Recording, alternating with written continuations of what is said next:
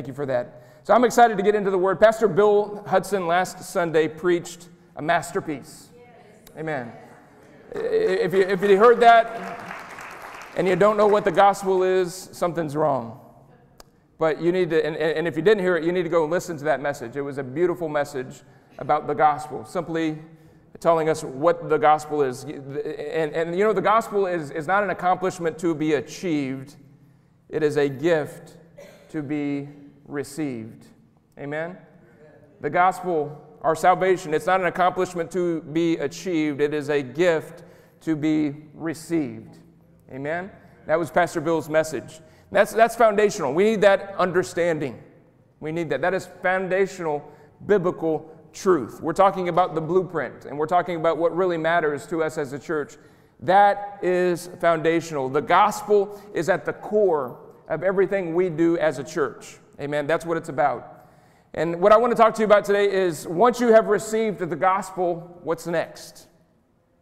What happens after we have been born again? What happens after we have put our trust in Jesus? It, it's not just about coming and sitting on a pew and, and absorbing things and taking things in. No, we, we have something that God's calling us to do. What is that? So we're going to look at that. It's, it's living like Jesus. God is calling us, once He has saved us, He's calling us to live like Jesus. And so that's what we're going to talk about this morning. Let's go to the uh, first book, the first epistle uh, of John, 1 John chapter 2. And we're going to read there. We're going to talk about living like Jesus this morning. That's, let's do this. We don't always do this on a Sunday morning, but I, I just want to do this this morning. Let's, let's stand together. I want to read 1 John 2 1 through 6. We don't always do this here as a church, but I want to do this this morning just because I want to just emphasize how important the Word of God is. Amen? We need to reverence the Word of God. And, and we shouldn't approach God's Word casually. We need to honor the Word of the Lord. We need to reverence God's Word. And so we're going to do this this morning. And in fact, I want to pray before we read, if that's all right. Be ready to receive the word today. This message is not for your neighbor, it's for you. I heard Francis, Francis Chan say one time the most dangerous thing that we can do is assume that we are good soil. He was alluding to the parable of the sower. Now, we, we need to make sure. We should not assume, and, and, and the soil is really talking about our hearts. We should not just assume that our hearts are ready to receive. We need to prepare our hearts to receive the Word of God. Amen? Let's pray. Father, I thank you. I thank you for your Word. And right now, we position ourselves, we ready our hearts, we open our hearts, we open our minds to receive your Word. Not the opinion of man, not what Pastor Chad says about it Lord, what your word says to us and speaks to us. We are ready to receive it into our hearts, into our spirits. We pray that it would, uh, like a seed, fall into fertile soil and take root and spring forth and grow. Father, we pray that you would help us to watch over your word. I pray that you would protect the seed of your word as it's sown into our hearts, that the enemy would not come to steal it, that the weeds would not come to choke it out, that the cares of this life would not strangle out the word of God, but that it would, that it would bloom and bear fruit in our lives. Father, we thank you. We praise you in Jesus' name. Amen. Just remain standing just for this passage of Scripture as we read it. My dear children, I'm writing this to you so that you will not sin. But if anyone does sin, we have an advocate who pleads our case before the Father. Thank Jesus. Amen. And he is Jesus Christ, the one who is truly righteous. He himself is the sacrifice that atones for our sins, and not only our sins, but the sins of all the world. And we can be sure that we know him if we obey his commandments. And if someone claims, I know God, but doesn't obey God's commands, that person is a liar. and is not living in the truth. But those who obey God's word truly show how completely they love Him. And that is how we know we are living in Him. This verse is really where we want to focus, verse 6. Those who say they live in God should live their lives as Jesus did. Such a simple thought, but when you begin to ponder it, so profound, so powerful. Amen. And I just pray, Lord, that you would help us, all of us, to live as Jesus did. Amen. You can be seated. So, my, my absolute favorite response to the question, what does it mean to be a follower of Jesus, comes from an old hippie worship leader named Keith Green. How many of you have heard Keith Green?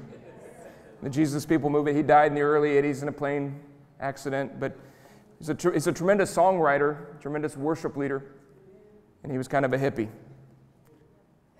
But my favorite statement of all time, he was asked, What does it mean to be a follower of Jesus?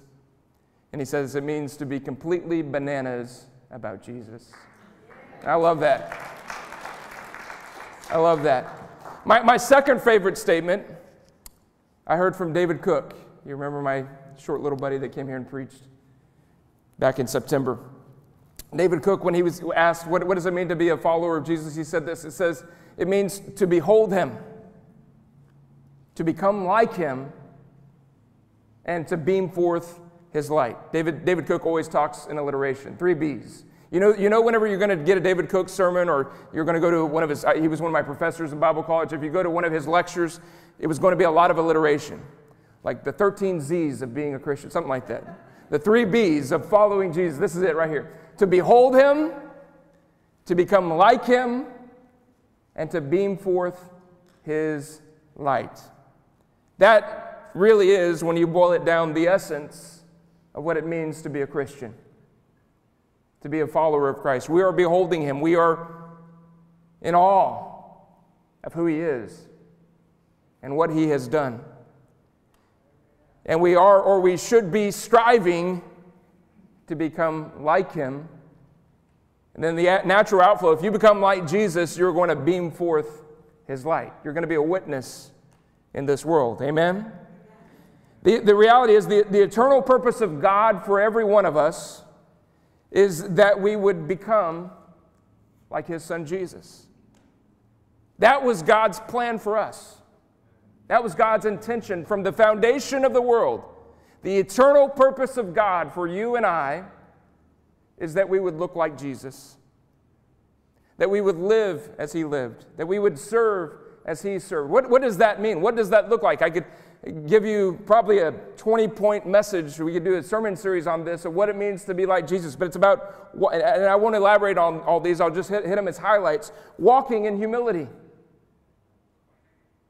Right? Jesus walked in humility, walking in compassion.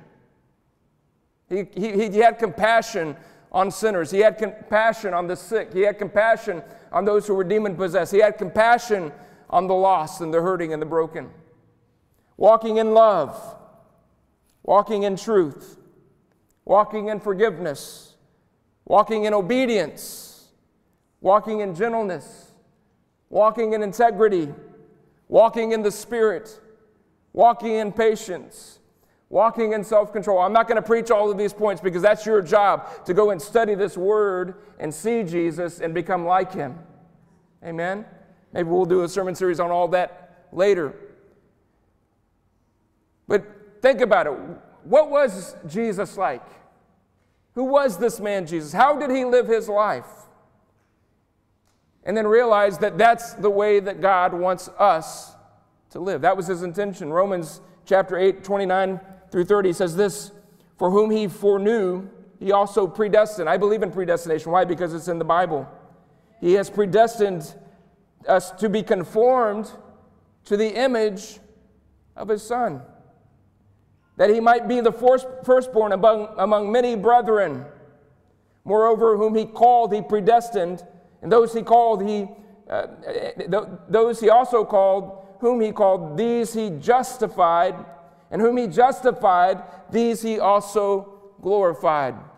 This is the work that God wants to do in our life. He's called us, He wants to justify us, He is, has justified us, and He is glorifying us and has glorified us. Amen? This is the purpose of God for our lives. Ephesians also talks about this. Ephesians 1 3 through 6, it says, Blessed be the God and Father of our Lord Jesus Christ. How many of you know God's blessed? Who has blessed us? How many of you know you're blessed? He has blessed us with every spiritual blessing in heavenly places in Christ Jesus. We are blessed with every spiritual blessing in Christ Jesus. Just as He chose us in Him before the foundation of the world, that we should be holy and without blame before Him in love, having predestined us to the adoption as sons by Jesus Christ to Himself according to the good pleasure of His will, to the praise of the glory of His grace, by which He made us accepted in the beloved. Amen. We are accepted in the beloved. We are a part of the family. We're a, a part of the household of faith because this was God's intention. This was God's design. We belong in His church. We belong in His family. We are sons. Because of the firstborn of God, we now are the offspring of God. And we rise. The Bible said, Peter said, that he has made us to be partakers of his divine nature. Jesus revealed to us the divine nature. And now God, through Christ, has made us to be partakers of that divine nature. How exactly does this happen? If you just look at your husband or your wife, you realize he's saved, but he doesn't exactly always look like Jesus. One of the things we realize as soon as we get saved, we realize we're still dealing with some stuff. Right? We're still dealing with the world, the flesh, and the devil, especially the flesh. Of our enemies, probably our, our flesh is the biggest of them all, right? Paul, I mean, he, he gave a whole uh, uh, uh, you know, dialogue to this struggle that he has with his flesh about this great war between his flesh, right? What I want to do, I don't do. And you remember that? He talks about this battle with the flesh. We're still working on bringing our flesh under, right? Our, our flesh, uh, somebody said it this way we are saved, we are, are, are being saved, and we will be saved. When, when you are born again, you are, your spirit man is saved.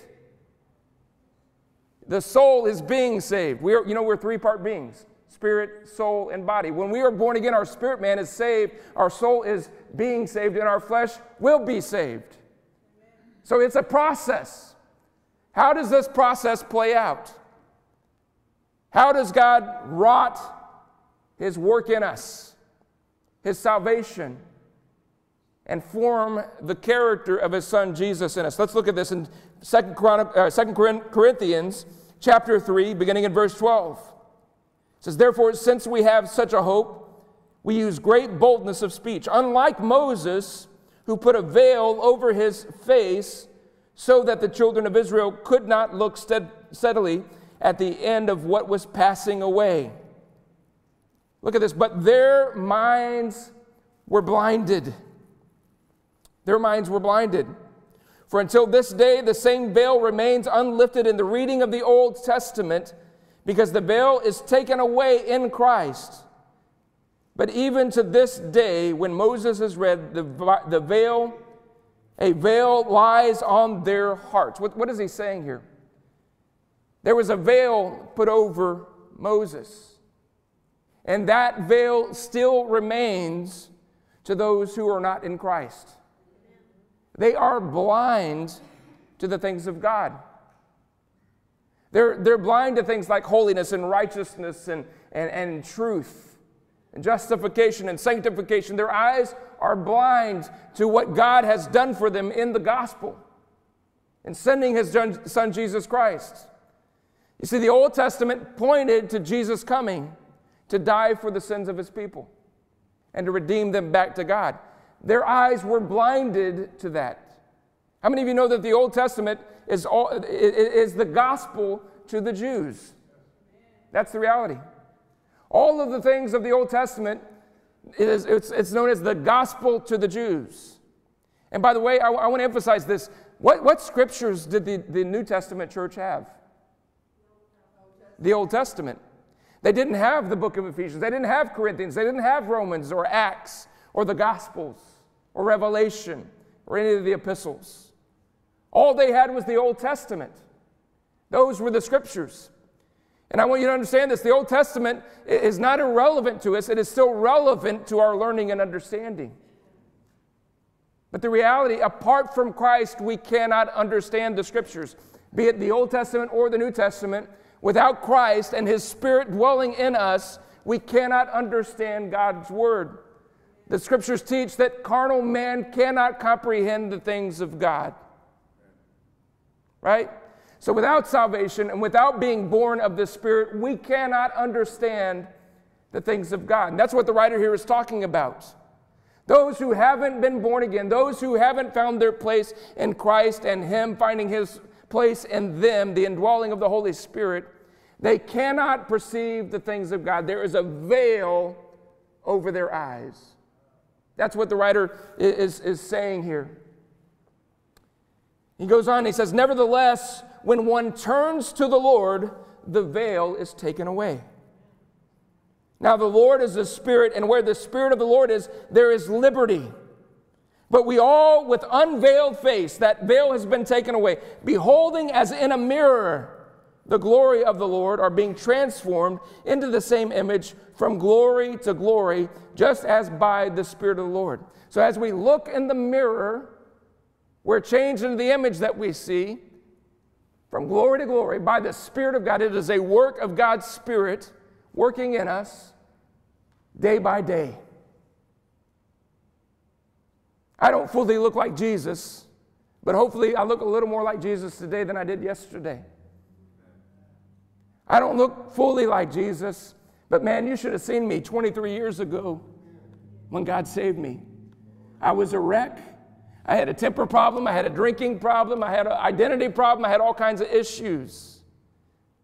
I'm still not perfected, but thank God I'm not what I used to be. Day by day, God is working on me. Day by day, God is changing me. Day by day, God is transforming me. Day by day, He's shaping me and conforming me into the likeness of His Son, Jesus. There's hope for my wife. Tomorrow, I'll be a little bit more like Jesus. Amen. We're being changed and transformed by the power of God's Spirit. Day by day, we're being changed to be like Jesus. It says, when we look into the mirror, what's the mirror? Now, let me ask you this. When, when you looked in the mirror, if you saw my reflection, would you be startled? Especially you ladies. You look in there and see a guy looking at you with a beard and whiskers. It, it would startle you. What is the mirror? James tells us in James chapter 1, verse 22 through 24, he says, Be doers of the word, not hearers only, deceiving yourself. For anyone, for if anyone is a hearer of the word and not a doer, he is like a man observing his natural face in a mirror. And he observes himself and goes away and immediately forget, forgets what kind of man he is. So he's telling us that the, the word is the mirror. And what he's saying is if you are a hearer of the word and not a doer of the word, you're like a man who looks in the mirror and then he goes away and forgets who he is. Right? If you've got a job interview, you're going to pull up in the parking lot. You're likely going to pull that, that uh, the sun visor down, look at the mirror, make sure, ladies, your makeup's in place, men, that your beard's properly trimmed, that your hair is combed, that everything's in place.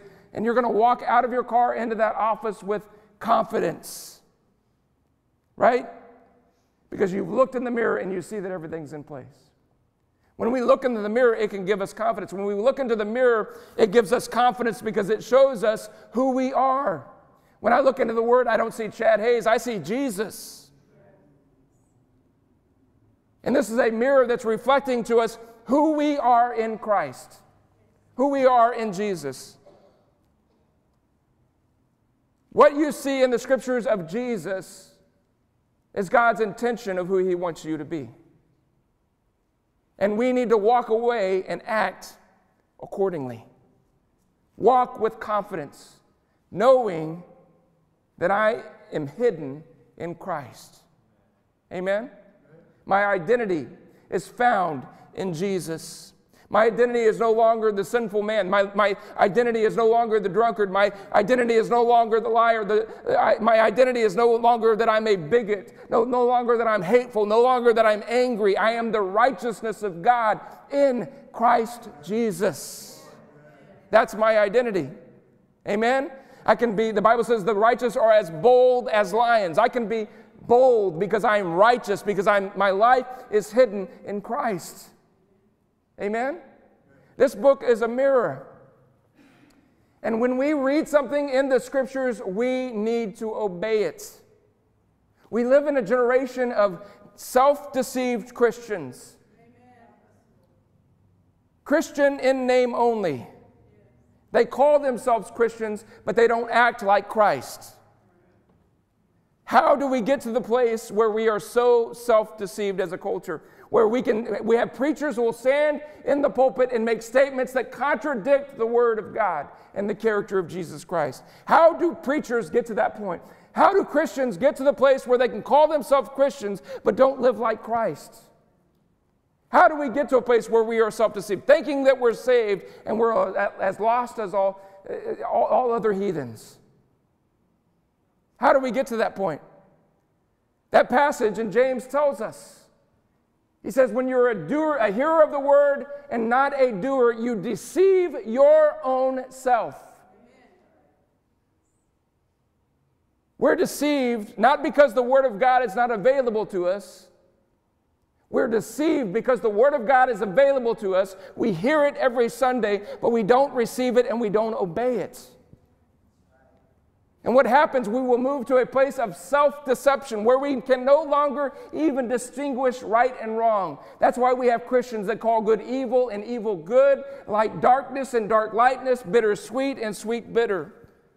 It's because they are deceived. They have sat in church Sunday after Sunday with the Word of God being preached, hearing the truth of God's Scripture, refusing to receive it into their hearts, refusing to obey it, refusing to be transformed into the likeness of Jesus. And what happens is their hearts become hard and stony and calloused, and they can no longer perceive or receive the things of God.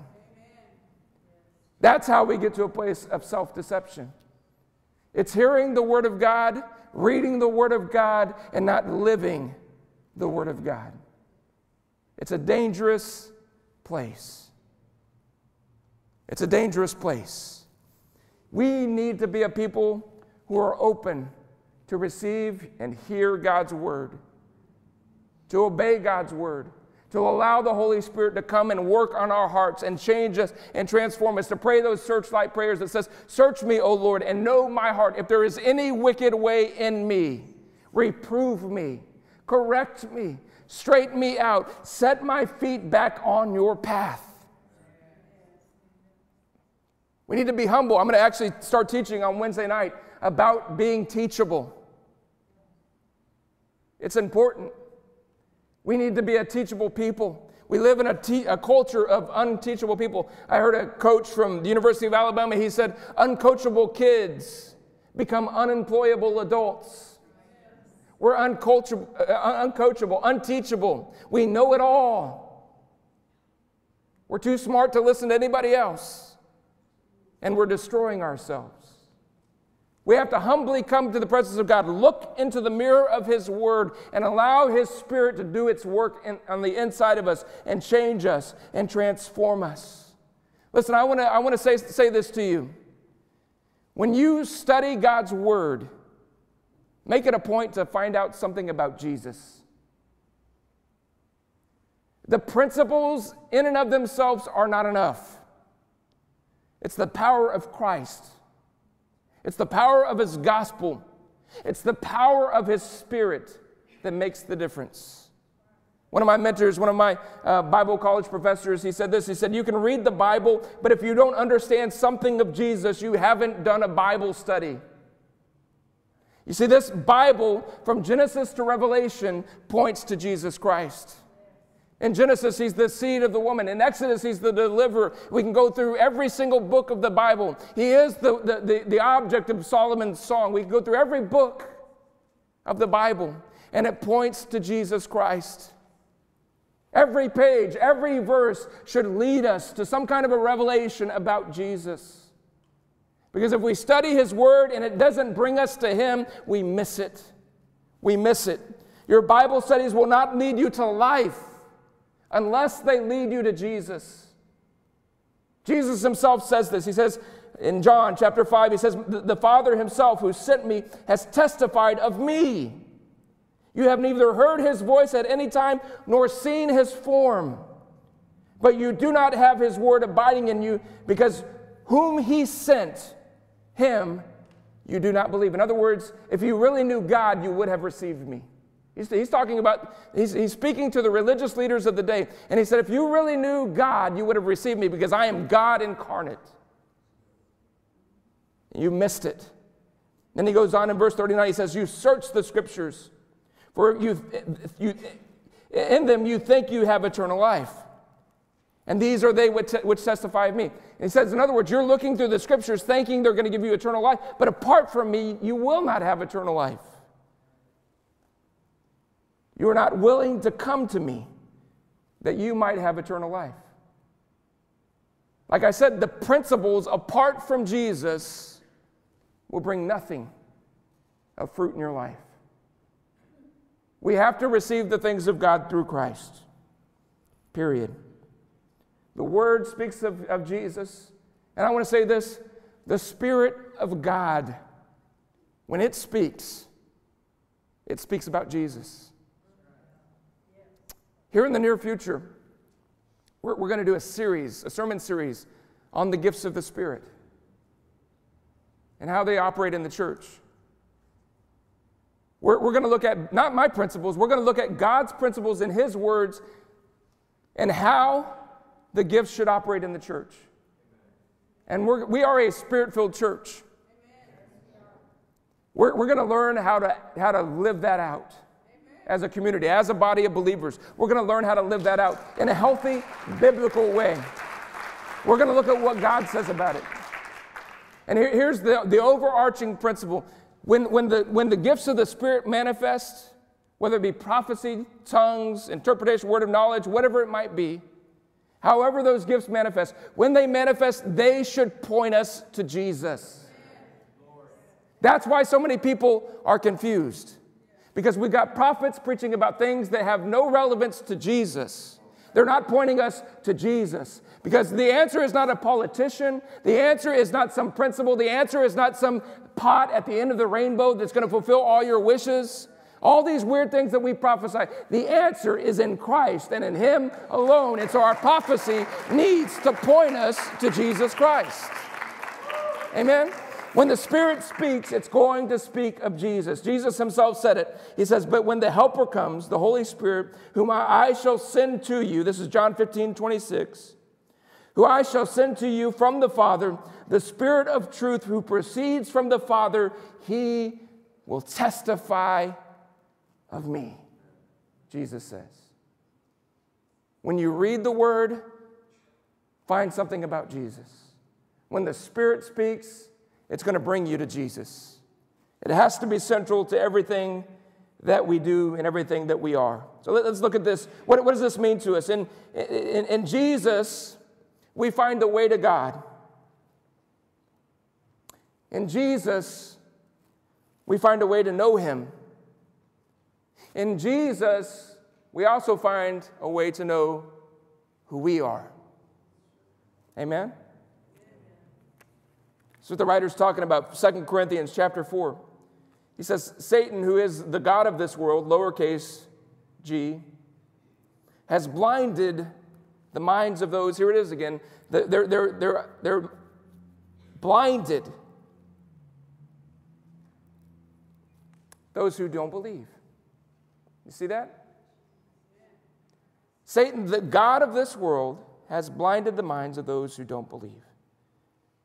They are unable to see the glorious light of the good news. They don't understand this message about the glory of Christ, who is the exact likeness of God. You see, we don't go around preaching our, about ourselves, and there it is again. Listen, when, when, the, when the gifts of the Spirit manifest, they should not bring glory to us. When the worship leader is leading worship, they should not be getting glory for themselves. This is not their spotlight. This is not their time to shine. It's not about them. You don't like the worship leader, too bad. It's not about the worship leader and it's not about you. It's about Jesus. So stop it and worship him.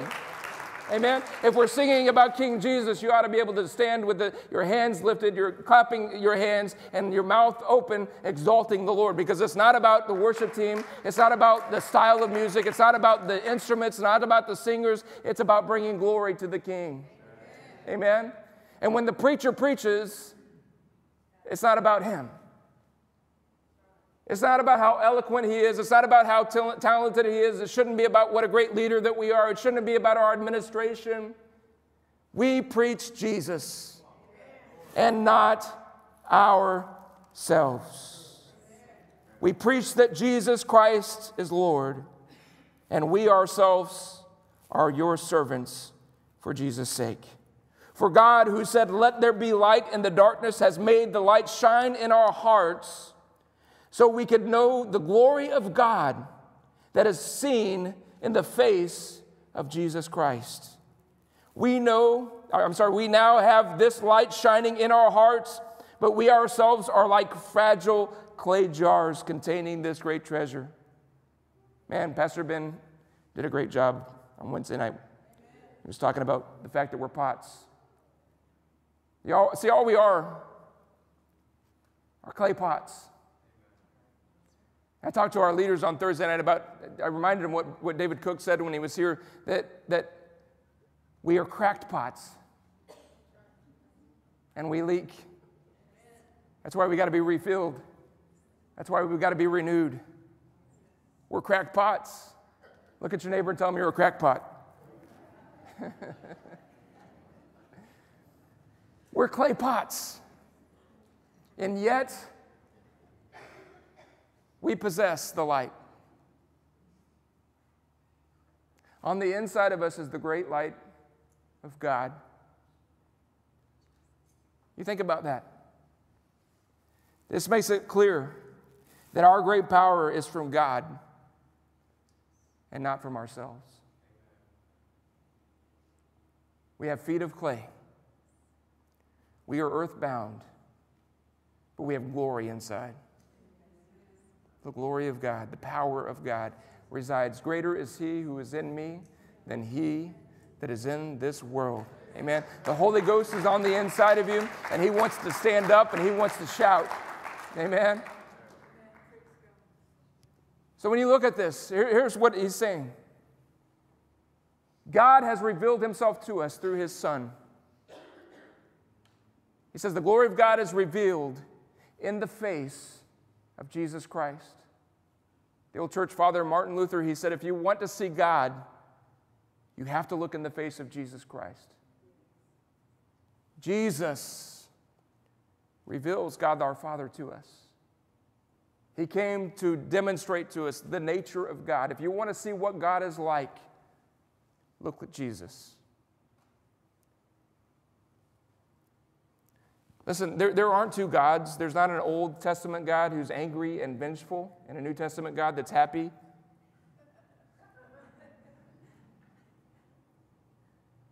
There's one God. And his character and nature is revealed through, in, through the Old Testament and New Testament, but they both point to Jesus. And if you really want to see what God is like, look at Jesus. Look at Jesus. He reveals to us what God is like. Timothy said, without controversy, great is the mystery of godliness. God was manifest in the flesh, justified in the spirit, seen by the angels, preached amongst the Gentiles, and received up into glory. That word godliness, great is the mystery of godliness. It's eusebeia in the Greek. It means the things that pertain to God. They are great and they are mysterious. There's much controversy. In other words, a, there's, a, there's a lot of understanding that we lack about who God is. But God was manifest in the flesh, justified in the Spirit, seen by the angels, preached amongst the Gentiles, and received up into glory. In other words, Jesus has revealed to us what God is like. Amen. I'm going to ask my wife to come. Jesus has come to show us what God is like, and He's come to show us what we are to be like. May we strive to live like Jesus. If we do, what's the result? I want to show you the result. The result is the fruit of the Spirit, the re- result is a mature believer. No more a child tossed to and fro by every wind of doctrine, but we are established and rooted and grounded in Him. That's the result. If we will look to Christ and allow His Spirit to work on us and change and transform us, that's the result. Here's the result in 1 Thessalonians chapter 1. It says, So you received the message with joy from the Holy Spirit. It's important that we receive this message, that we are not obstinate, that we are teachable, that we can hear the Word of God, that we can hear from the men and women that God put in our lives and receive the things that they instruct us and teach us in, and the things of following Jesus. You received the message with joy from the Holy Spirit in spite of severe suffering it brought you.